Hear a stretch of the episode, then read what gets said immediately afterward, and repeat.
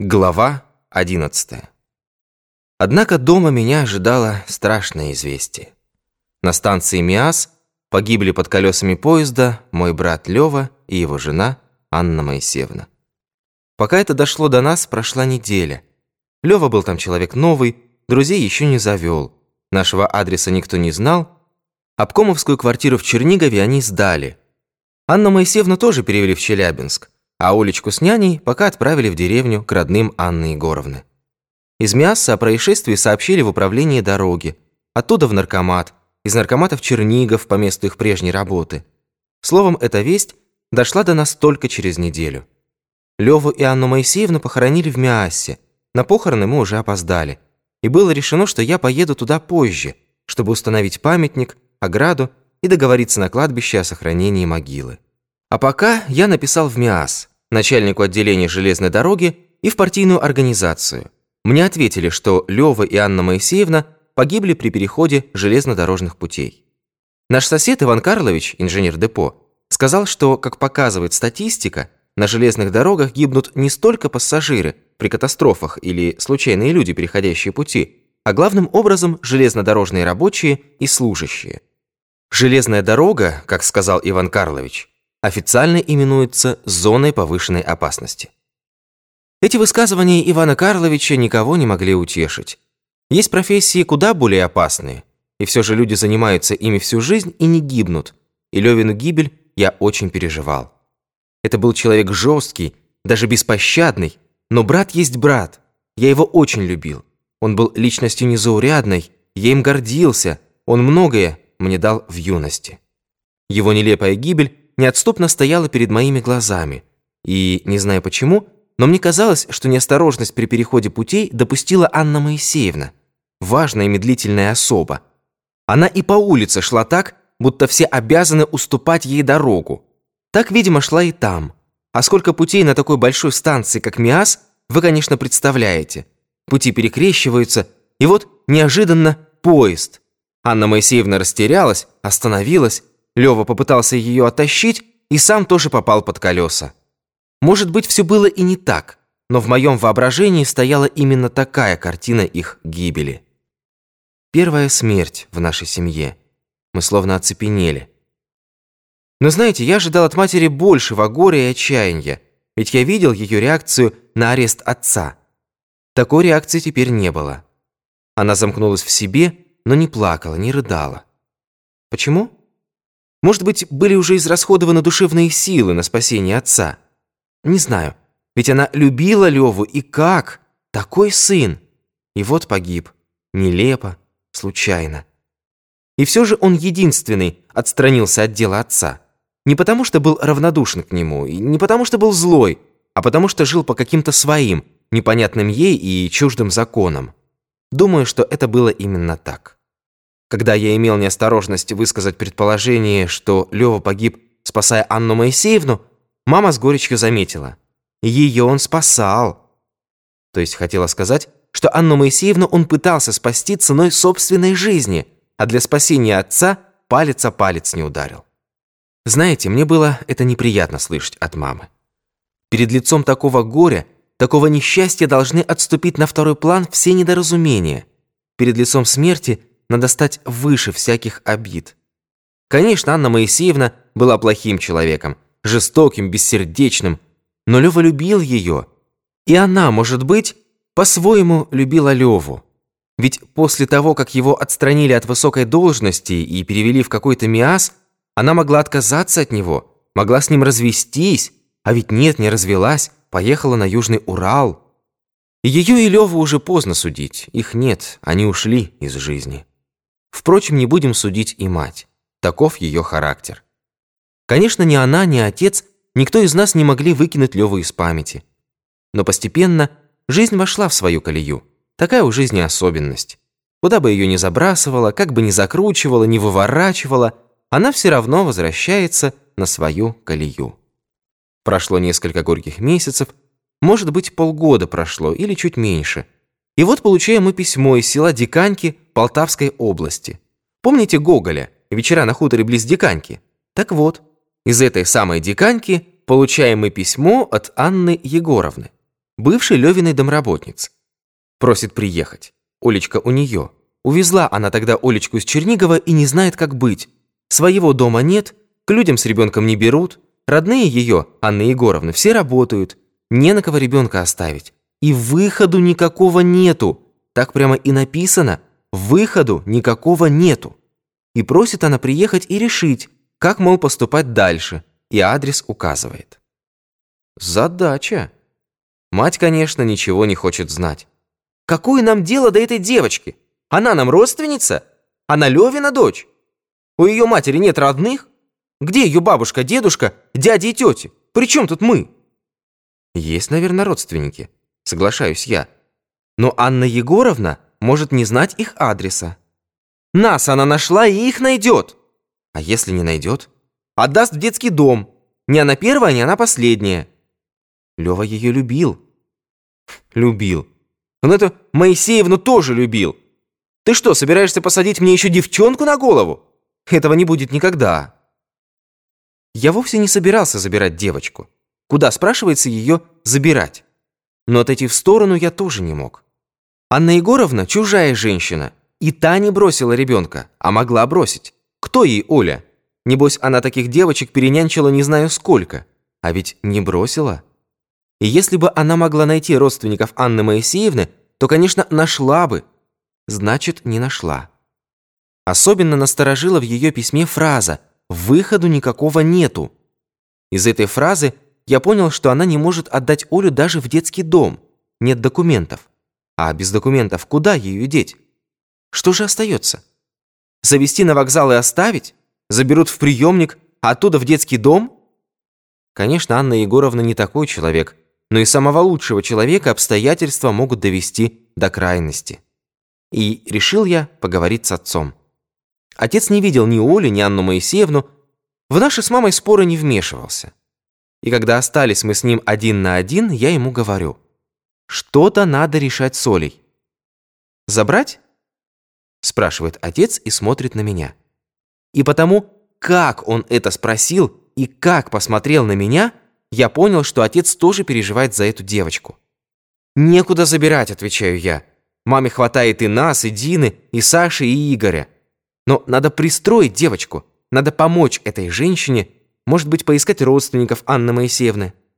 И я излагаю свои соображения насчет документов и свои опасения, что девочка в конце концов останется на вокзале, потому что другого выхода у Анны Егоровны нет.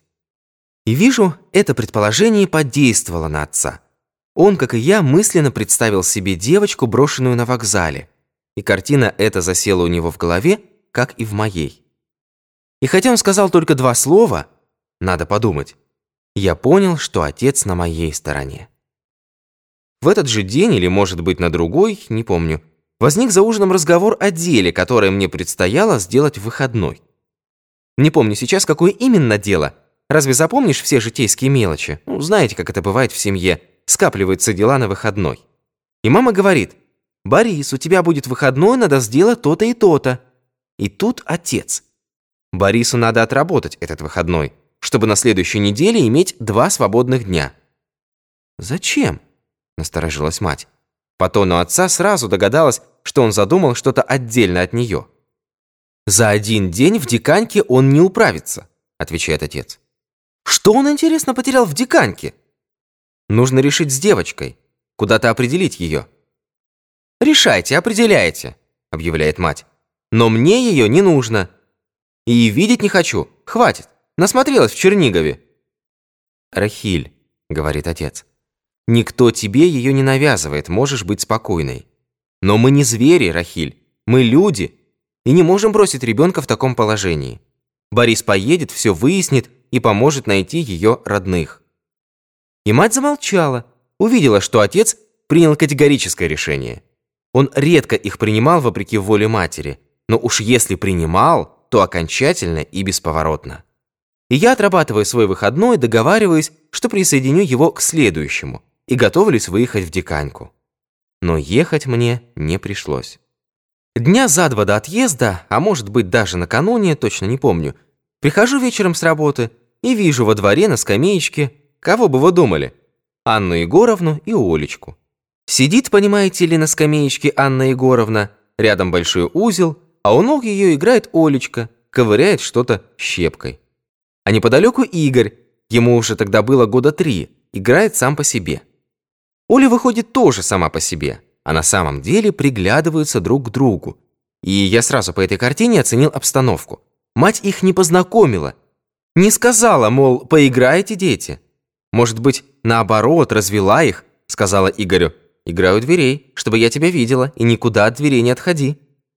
И потому как одиноко сидела на скамейке Анна Егоровна, и как Оля играла у ее ног, а сидели они на самом санцепёке, хотя дело и к вечеру было видно, сидят давно, несмотря на жару, Анна Егоровна в теплом пальто, на плечах спущенный с головы пуховый платок, на скамейке рядом с узлом, пальтишко и берет Оля, одеты они по-зимнему, приехали со всеми своими пожитками и походили на беженцев. И я понял, что мама их приняла так же, как в свое время приняла меня с ней Анна Моисеевна. Мать хорошая, даже выдающаяся женщина, но довольно мстительная, обид не забывала. Я даже не был уверен, что она их накормила. И действительно увидел, как Анна Егоровна достала крутое яичко, очистила, посолила и дала Олечке. Вот так вот. Мама была на кухне, и по ее лицу я понял, что она этих людей к себе не пустит. Будет на этом стоять твердо и до конца. «Давно они здесь?» – спросил я. «С утра сидят», – ответила мать, гремя кастрюлями и не поворачиваясь ко мне. «Ты их накормила?» «Тут не ресторан». Я вышел во двор, поздоровался с Анной Егоровной, погладил Олечку по голове, присел рядом и спросил. «Где Олечкина метрика?» «У меня», – отвечает и достает из глубины своего пальто, завернутый в газету метрику. Я ее разворачиваю и читаю. Мать – Анна Моисеевна Гуревич, отец – Александр Петрович Полевский. Первый, стало быть, муж Анны Моисеевны. Значит, мое предположение – Анна Егоровна не отдала Олечку в детский дом из-за метрики – отпадает. Но спросить, почему она этого не сделала, у меня, понимаете, язык не поворачивался. Как будто, что в этом страшного? Я знаю много хороших людей, прекрасных специалистов, которые воспитывались в детских домах.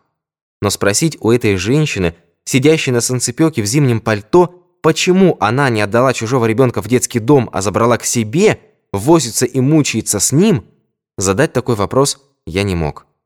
Это было бы не вопросом, а предложением отдать Олю в детский дом.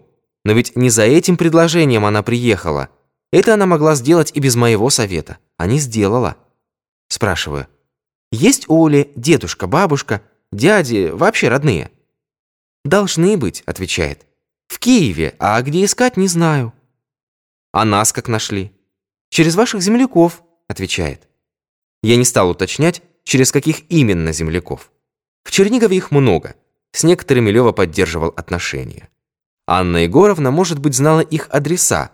Могла просто встретить на улице. Чернигов не такой уж большой город, не столица. И не в земляках дело, и не в том, как она нас нашла. Дело в том, что именно к нам она привезла девочку. При желании могла бы разыскать и родственников Анны Моисеевны, женщина смекалистая. Но обратилась к нам, привезла Олю к нам. Почему же именно к нам? Я часто потом задумывался над этим. Каков, думаю, был ход ее мыслей? Может быть, вы сформулируете это лучше меня, но я понимаю так – она видела нас с матерью несчастными. Теперь несчастна Оля. И вот одно несчастье потянулось к другому. Мы Оле чужие люди, это правда. У Оли наверняка есть родные, тоже правда. И все же высшая правда в поступке этой женщины. Она видела нас осиротевшими и знала, что мы не можем быть равнодушными к осиротевшей Оле. Пришел с работы отец. Пришли с занятий Дина и Саша. Сели обедать, посадили за стол Олю и Анну Егоровну.